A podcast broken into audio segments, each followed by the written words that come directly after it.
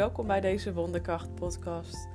Mijn naam is Isabel van Alenbeek en ik ga je meenemen naar een nieuwe wereld waar verbinding, gelijkwaardigheid en authenticiteit centraal staan.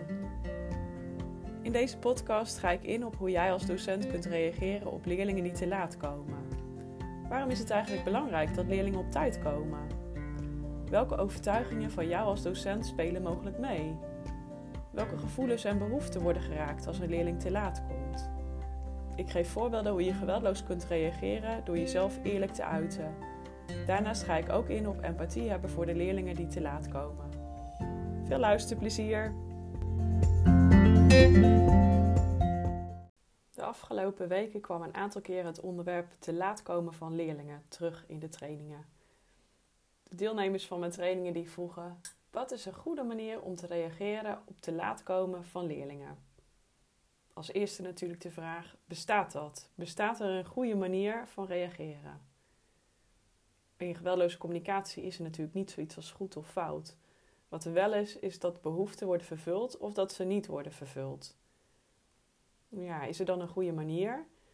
Ik denk wel dat op het moment dat je authentiek bent, dus dat je werkelijk deelt wat je voelt als iemand te laat binnenkomt, en ook kunt aangeven waarom dat zo is, dus welke behoefte wordt er dan wel of niet vervuld, ja, dat je dan een behoorlijk krachtige manier hebt om te reageren. De eerste vraag die bij mij opkomt is: wat maakt dat het belangrijk is om te reageren op kinderen die te laat komen? Waarom is het belangrijk om daar als leerkracht iets van te zeggen? Is dat omdat we kinderen voorbereiden om te passen in een systeem, terwijl we eigenlijk niet meer helemaal achter dat systeem staan? Is op tijd komen iets essentieels voor kinderen om te leren? Hmm. Ik denk zelf dat de wereld leiders nodig heeft. Volwassen personen die in ieder geval zichzelf kunnen leiden. En het systeem zoals ik het nu zie, maakt kinderen vooral volgers.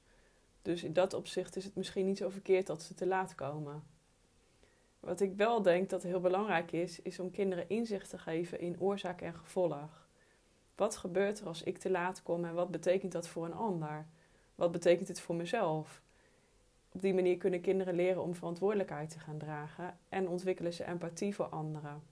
Op het moment dat je inzicht hebt gekregen in wat het betekent dat jij te laat komt, dan kan je van daaruit ook anders kiezen. Als je bijvoorbeeld weet dat het onrust geeft in de klas, of dat andere leerlingen moeite hebben om te focussen als er iemand later binnenkomt, of dat de docent ervan baalt als hij iets moet herhalen wat al uitgelegd is, of als je docenten wilde starten met een werkvorm en dat lukte niet omdat jij er nog niet was, of omdat je groepje ging samenwerken, maar ze misten jouw bijdrage, dan kan je er misschien voor kiezen om je te laat komen anders te prioriteren. Dat betekent niet dat je nooit meer te laat gaat komen als leerling, maar dat betekent wel dat je in ieder geval een keus kunt gaan maken, voor zover je daar nog niet van bewust was. Terug naar de vraag: hoe reageer je op een leerling die te laat komt? Als eerste je verhaal, want het maakt nogal een verschil. Of je leerling voor de zoveelste keer te laat komt, of juist dat dit de eerste keer is. Misschien ben je zelf regelmatig later, of ben je juist altijd heel stipt. Misschien heb je net een nacht heel erg slecht geslapen, of komt je collega een keer meekijken om te zien of er wel genoeg orde in jouw les is. Of heb je net hiervoor een klas gehad die al je energie gevraagd heeft? Of heb je de vorige les tijd besteed aan op tijd komen? Of het is maandagochtend na de vakantie. Of de klas heeft net een uur daarvoor gymles gehad. Of deze leerlingen hebben de afgelopen periode alleen maar online les gehad en zijn al een tijd niet meer op school geweest. Nou, je ziet al die verhalen die meespelen, die bepalen ook wat het eigenlijk betekent dat die leerling te laat komt. Als je voor jezelf helderheid hebt wat betreft de context, dan kan je een laagje dieper gaan kijken. Dan kan je gaan kijken wat zijn de overtuigingen, welke gedachten heb ik en welke oordelen heb ik wellicht. Want deze gedachten en oordelen die vertellen jou ook wat over belangrijke behoeften. Denk je bijvoorbeeld dat als een leerling jou respecteert, die dan op tijd in je les komt, of denk je, iedere leerling doet zijn best om op tijd te komen? Denk je, leerlingen die te laat komen, die zijn onverantwoordelijk? Of denk je, leerlingen die te laat komen zoeken mijn grenzen op? Of denk je, hmm, die leerling moest eerst voor zijn broertjes en zusjes zorgen voordat hij naar mijn les kon komen? Een leerling die te laat komt, heeft ja gezegd tegen iets wat op dat moment belangrijker voor hem of haar was. En zegt nee tegen de behoefte die voor jou als docent op dat moment belangrijk was. We zullen laten kijken welke mogelijke behoeften er bij de leerlingen spelen op het moment dat ze te laat komen en welke behoefte van jou er dan geraakt wordt. Wellicht heb je ook nog overtuigingen over jezelf. Op het moment dat een leerling te laat komt, denk jij dan: hmm, als ik van deze leerling accepteer dat hij te laat komt, dan doet straks de hele klas het. Of hoe ik nu reageer op te laat komen bepaalt hoe de leerling er in de toekomst mee omgaat. Nou, in dit systeem is het vrij gebruikelijk om alles te willen controleren. Dus er ligt ook een soort van laag onder van leerlingen leren alleen op het moment dat je ze straft voor gedrag wat je niet gewenst vindt. De vraag is of dat daadwerkelijk zo is natuurlijk. Want krijgen je leerlingen ook de kans om te ontdekken wat de gevolgen zijn? En kan je ze ook een stuk vertrouwen geven? Ik denk op het moment dat je gaat communiceren over wat het voor jou betekent, of wat voor effect het heeft op de leerlingen in de klas, dat er een andere mogelijkheid komt. Dus dat er ook op een andere manier geleerd kan worden dan alleen door te straffen.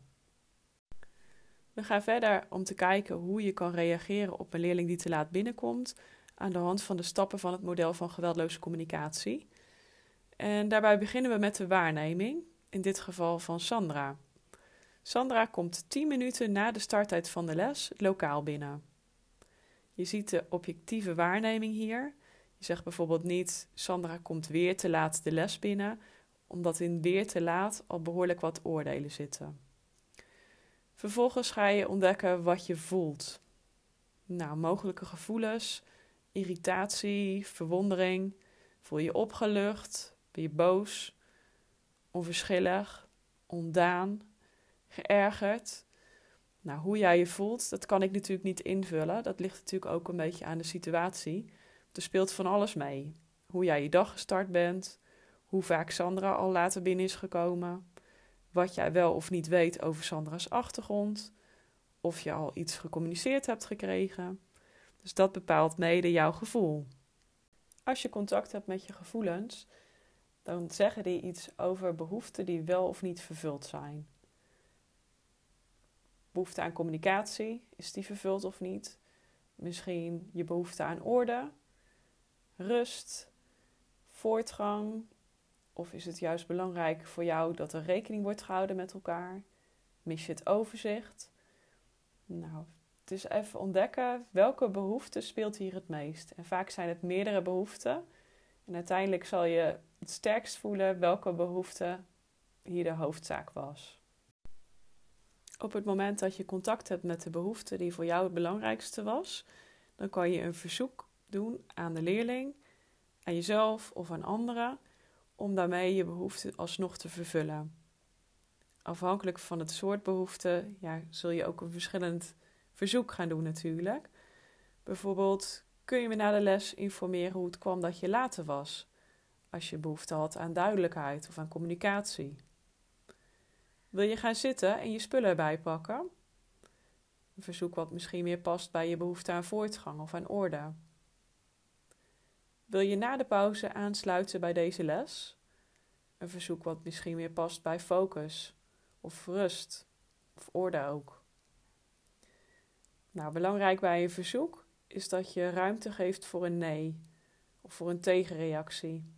Op het moment dat het daar geen ruimte voor is, dan wordt het een eis in plaats van een verzoek.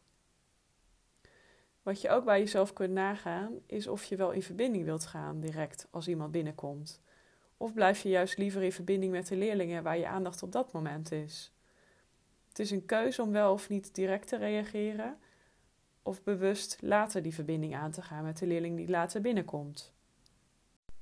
We gaan kijken op welke manier we geweldloos kunnen communiceren op het moment dat Sandra 10 minuten na aanvangstijd van je les de klas binnenkomt. En natuurlijk is het uh, afhankelijk van je eigen communicatiestijl hoe je dat wil doen en in hoeverre je al in het model van geweldloze communicatie zit. Dus ik zal een aantal voorbeelden geven, zodat je kunt kijken: oh, deze past bij mij of deze juist helemaal niet. Als ik zie dat je 10 minuten na aanvangstijd van de les binnenkomt, voel ik me geïrriteerd, want ik heb behoefte aan rust en focus. Sandra, wil jij de volgende keer dat je later bent op de gang wachten, zodat ik je kan ophalen zodra ik daar in mijn les ruimte voor heb? Welkom Sandra. Ik ben 10 minuten geleden gestart met de les en ben stom verbaasd dat ik je nu binnen zie komen. Wil je gaan zitten en je spullen pakken, zodat iedereen in rust verder kan werken aan de toets waarmee we gestart zijn? Sandra, ik ben opgelucht en verrast om je te zien. Ik hoor graag straks van jou hoe het kwam dat je niet om half negen kon zijn, zodat ik nu verder kan met de uitleg. Is dat oké voor jou? Als het goed is, herken je in deze voorbeelden dat er contact wordt gemaakt. Dus bijvoorbeeld bewust wordt gekozen om de naam Sandra te laten vallen. Dat er iets van een waarneming in zit rondom dat Sandra later binnenkomt. Hoor je gevoelens van de docent die ze uitspreekt. En ook iets direct of indirect over de behoefte. En zit er een verzoek in. Wat je tot nu toe hebt gehoord, heet in de geweldloze communicatie eerlijk uiten. In dit geval hebben we gehoord hoe het voor de docent was dat Sandra tien minuten later binnenkwam. Welke gevoelens speelden mee? Welke behoefte werd daardoor niet vervuld? En er is een verzoek geuit richting Sandra hoe die behoefte alsnog vervuld zou kunnen worden. Op het moment dat je helderheid hebt over die gevoelens en behoeften, dan krijg je ook meer ruimte om te horen hoe het voor de leerling is. Dus hoe zou Sandra zich in dit geval gevoeld hebben? Misschien voelt ze zich opgewekt, gestrest, opgejaagd, futloos, alleen, ongemakkelijk of van streek. Hmm, welke behoeften spelen mogelijk bij Sandra? Heeft ze geruststelling nodig? Zoekt ze verbinding? Geborgenheid? Is het voor haar belangrijk om gezien en gehoord te worden? Ertoe te doen? Vertrouwen te krijgen? Zoekt ze acceptatie of wil ze erbij horen?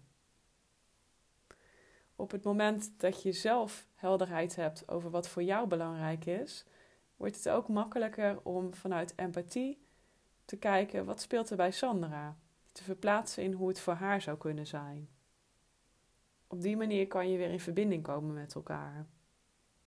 Ik heb de overtuiging dat iedere leerling ontzettend graag gezien wil worden door zijn docent. Hoe zou het zijn als jij als docent op Sandra kon reageren met: Sandra, een stressvolle start van de dag zo voor jou? Heb je een paar minuten nodig om aan te komen voordat je mee kan doen met de groepsopdracht? Of dat aan jou wordt gevraagd: Hoe is het voor jou om eerst even binnen te komen en te gaan zitten? Of hoe is het voor jou om na deze les even te praten over hoe het met je is? Of ik wil graag naar je luisteren. Zullen we een afspraak maken voor aan het eind van de middag? In al deze verzoeken hoor ik een intentie om te verbinden met Sandra en je te verplaatsen als docent in hoe het voor haar is. Dat contact maken, dat is super waardevol voor je leerlingen. Je kan hele mooie woorden gebruiken of je kan perfect volgens het model van geweldloze communicatie communiceren. En toch is het uiteindelijk de intentie. Communiceer je vanuit je hart of communiceer je vanuit je hoofd? Je kunt eigenlijk geen reactie voorbereiden. Maar wat je wel kan doen is af en toe bij jezelf inchecken hoe het met je gaat, zodat je in ieder geval in verbinding bent met jezelf. Dat vraagt om te vertragen. En in deze wereld is dat een enorme uitdaging. Alles gaat super snel, het is heel dynamisch.